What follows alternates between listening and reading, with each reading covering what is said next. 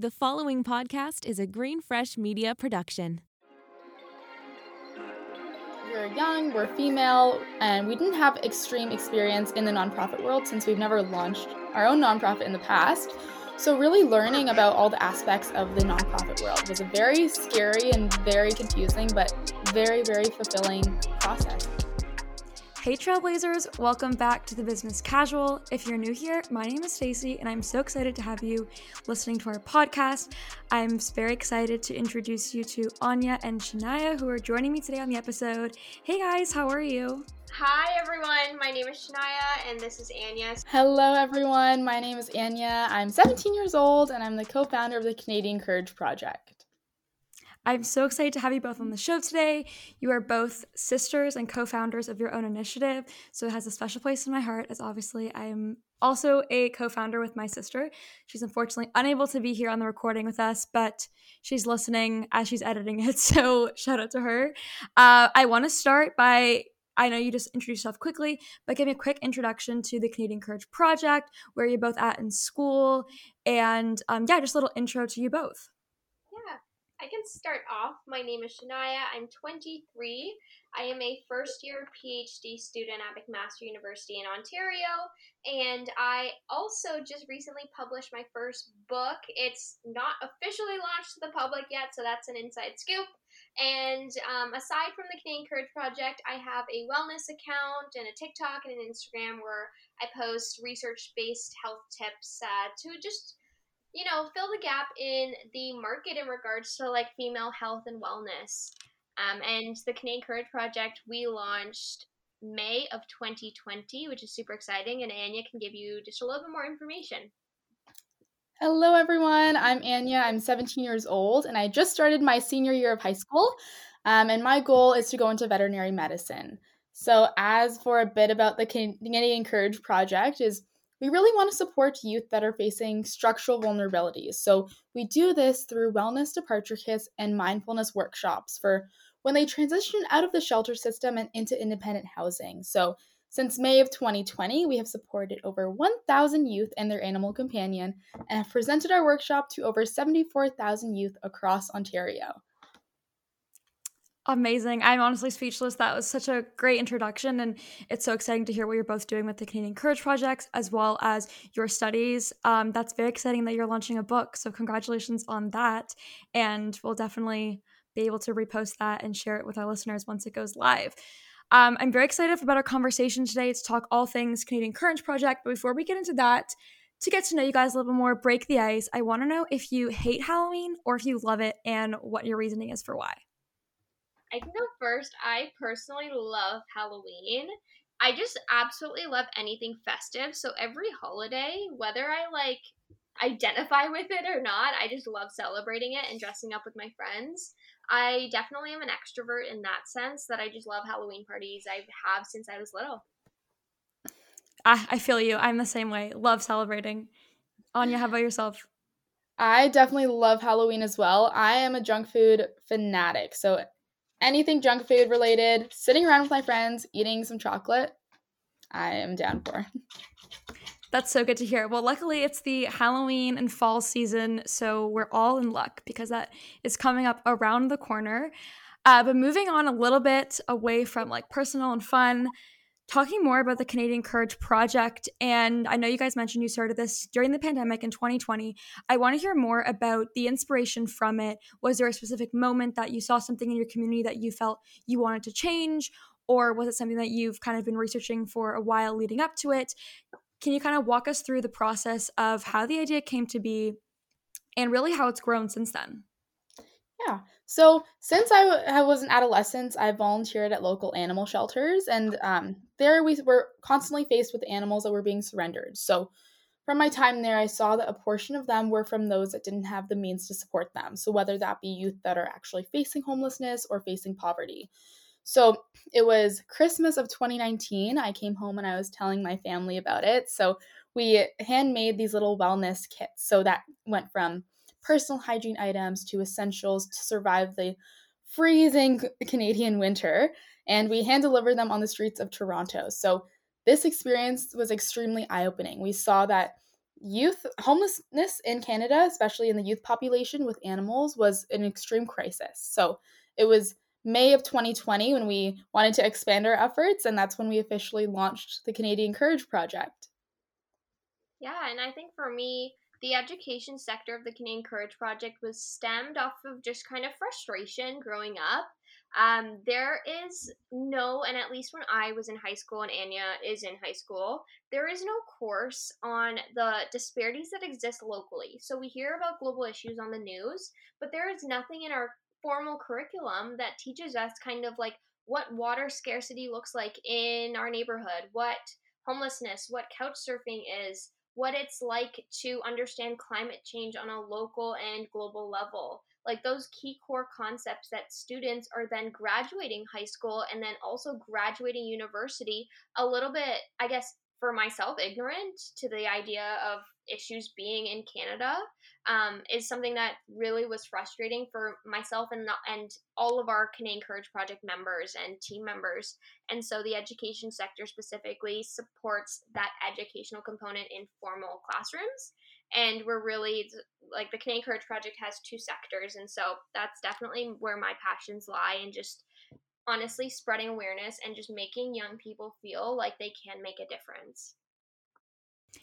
And to talk a little more about the workshops you guys host, is that where the educational aspect comes in, where you host these workshops, um, and that's where students are able to learn more about it? Can you speak more about, you know, where is the are these workshops run through schools or how can people kind of attend these and learn more about um, your, your initiatives?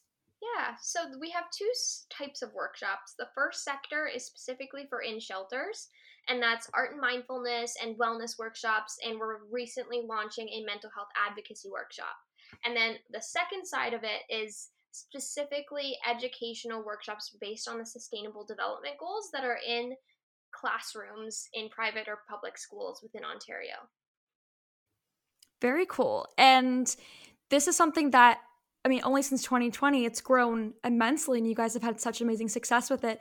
Can you speak to any challenges you've had with this success and with this uh, very fast growing team at the same time?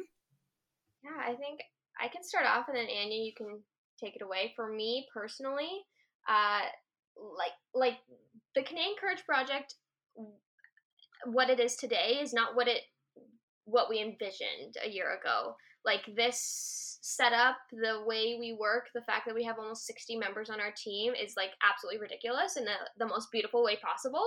But like I think for me a struggle is has been just kind of like we are young. And uh, doing the things that we are doing, it's really difficult sometimes, especially to be a girl and to be young just inserting yourself in places where decisions need to be made can be very difficult and i think that's where we really do rely on like the education component of like making sure our our initiatives are research driven and making sure that we have key stakeholders that are on our side uh, but definitely like the age component has been a, a not a barrier necessarily but a hurdle we had to go over yeah, for sure, Shania. I think mine is very similar to yours, especially starting out. We're young, we're female, and we didn't have extreme experience in the nonprofit world since we've never launched our own nonprofit in the past. So, really learning about all the aspects of the nonprofit world was a very scary and very confusing, but very, very fulfilling process because there's there were so many amazing mentors along the way that helped coach us through it and sh- kind of showed us the ropes in that aspect. Um, but yeah, really the doubt that we kind of saw with other community members, and of course the amazing ones as well. But the, of course, there were the few that kind of questioned, "Are you capable of this?" And Shania and I really just had to hold our passion and say, "We're passionate about it, so it will succeed." And really holding that tight. I'm so glad you bring that up because it's something that I think anyone faces, regardless of what you're doing in school. You're always facing that doubt, and you're always in the back of your mind thinking, should I really be doing this? Maybe I can wait. Or it's something that really holds a lot of students back. And, you know, on another episode that we recently posted, we chatted with another local student who's doing amazing work in AI research, and she had a very similar story. So I think it really is a testament as well to the fact that the society we live in doesn't always foster the best environment to really encourage us to start such initiatives. So I'm really glad that you're both here sharing your stories and hearing about the immense success that you've had. My next question I wanted to ask is you mentioned that you now have a team of over 60 people, if I'm not mistaken. When did you know that we need to really grow this? What was that process like? And I also am curious to know obviously, when you start something, it's your initiative, it's something that's really close to your heart. So sometimes letting other people take initiative and really be part of it is sometimes scary because it's your vision. So I also would love to hear your insights and how you navigated that. Yeah, I think for myself, I've always had I've had experience I've had quite a bit of experience leading teams. And I personally love that component of like working in groups. I think it makes tasks more enjoyable. And so I think from the get-go we knew that the scale in which we wanted to grow the Canadian Courage Project while still staying in school and continuing all of our other endeavors, we needed extra hands on deck. And it kind of worked in the sense of like people approached us to volunteer before we asked individuals and it kind of just worked all at the same time word of mouth community and just like as we scaled the canadian courage project we have just i guess touched the hearts of very many young people that want to join us and have similar interests and have similar mindsets and want to work towards a bigger picture. And i think it's like the one of the most rewarding things is growing a team that you can call everyone your friend. Like having genuine relationships with people and human connection is so important to building a, a company essentially. And i think that's one of like the most beautiful things from the canadian courage project and do you have plans eventually to grow the Canadian Courage Project outside of Canada and take it more on a international or global scale? Is that something you guys have thought of? I think in an ideal world, it's Canada wide.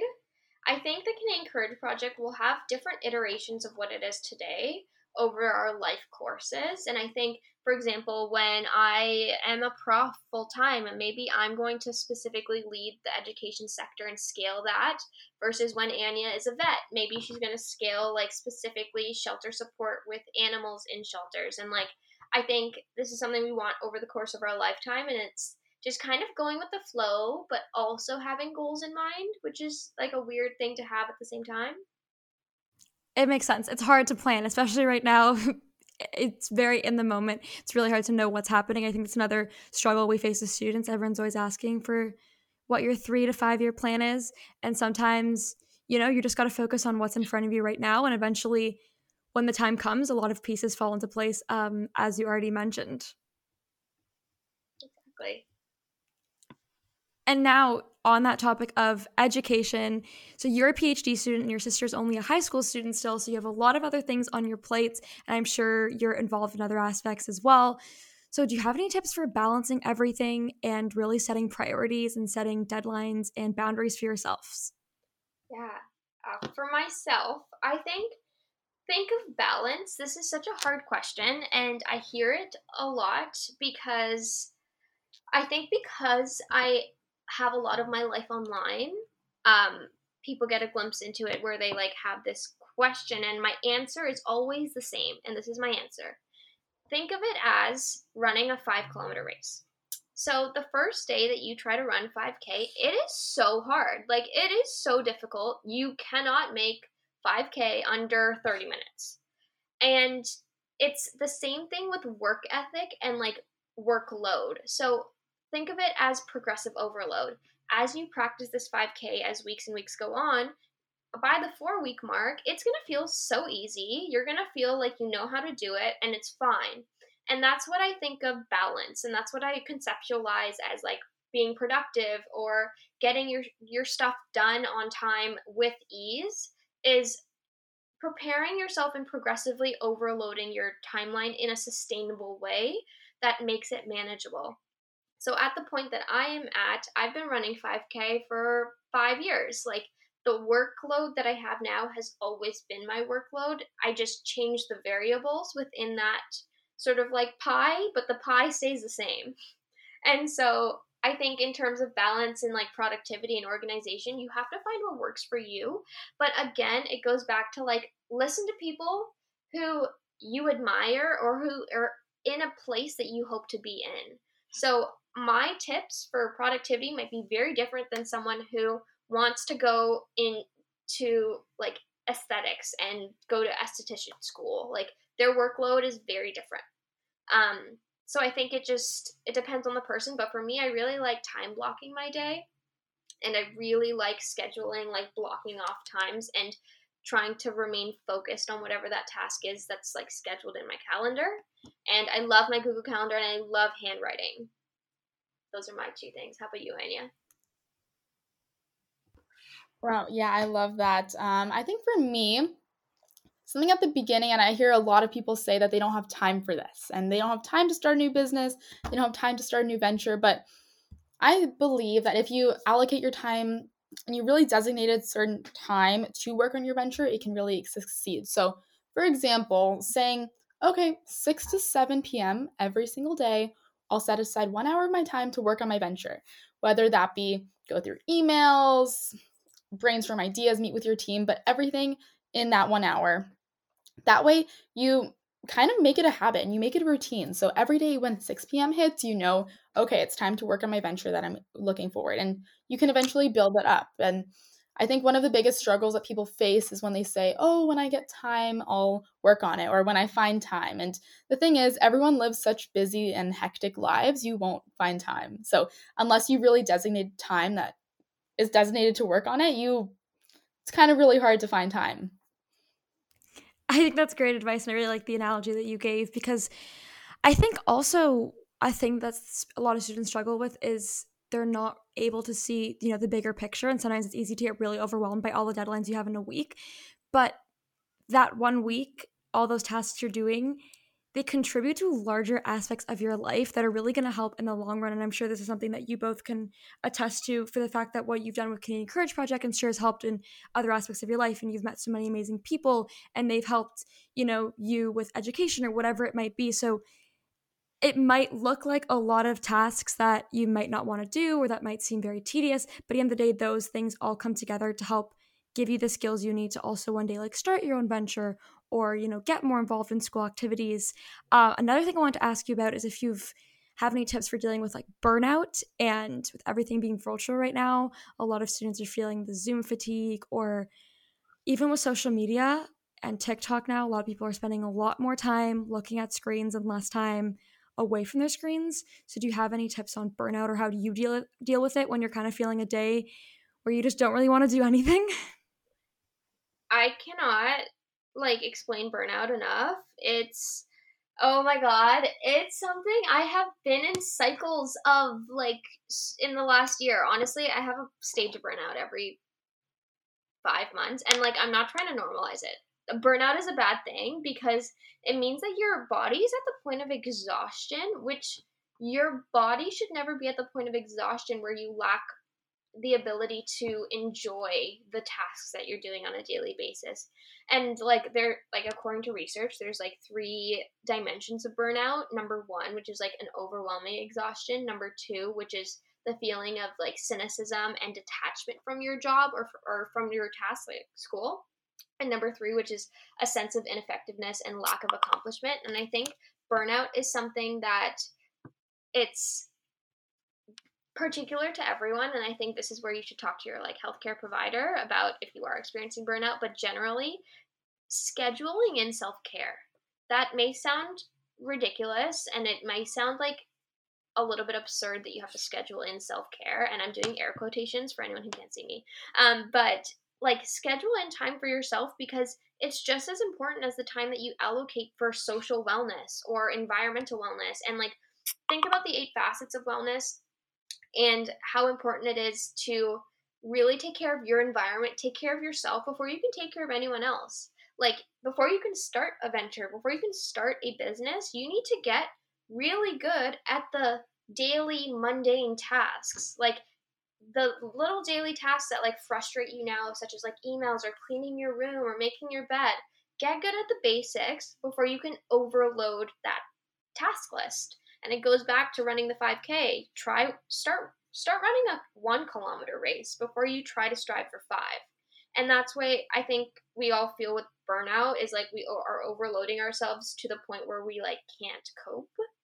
And so i think it just really being real with yourself and honestly meditating Is that your favorite form of self care? Meditation?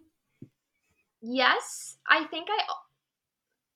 Meditation, baking, and exercise.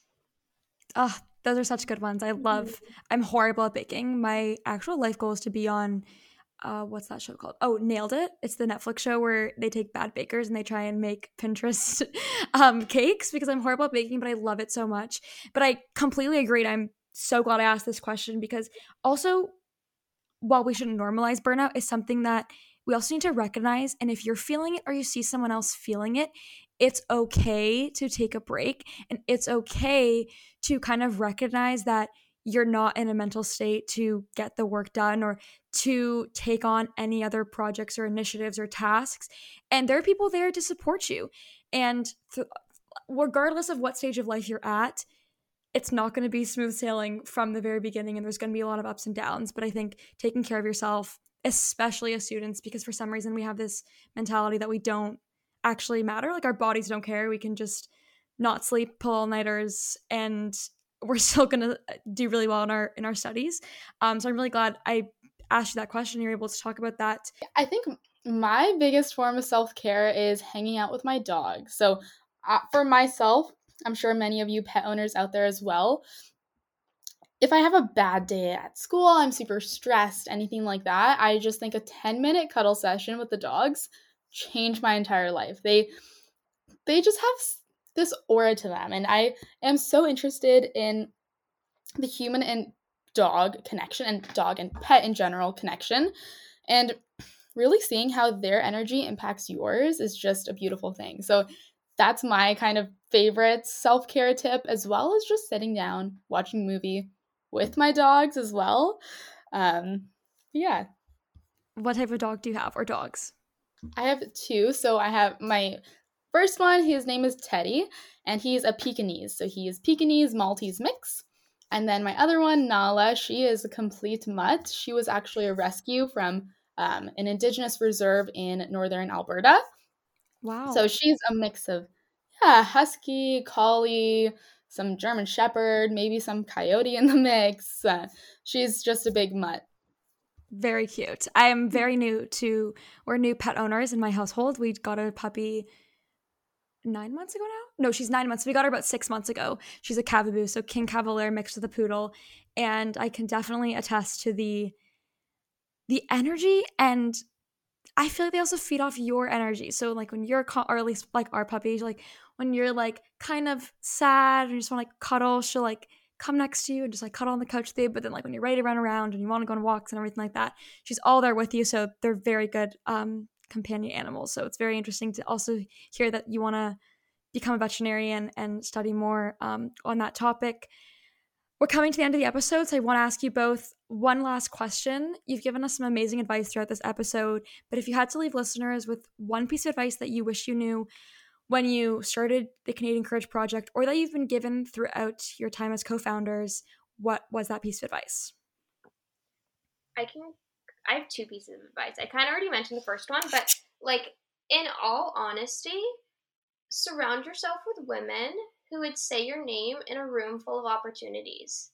So really think about the people around you are going to take you where you need to be.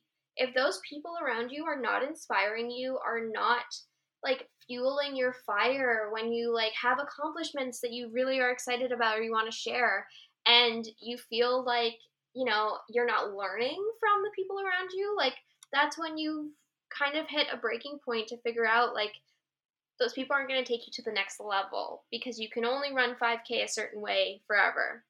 And so really understanding your social wellness is so important to you, especially if you are going to do something that's out of the norm. So for example, starting a nonprofit is outside of my norm personally and it is very it was very difficult at the beginning like even just talking to people I knew for my whole life they were like skeptical and like not supportive and so I think that's where I had to reevaluate that and I think my second piece of advice is to really take advice from people who are doing similar things to you or you admire and I've said this previously but like if there is a prof that you like really want to be like and has written a book and like is cool and you just like really want to know what got her to where she is, email her or send her a message on LinkedIn for an, a 15 minute informational interview and ask her to pick her brain about her life course and what she did to get to where she is.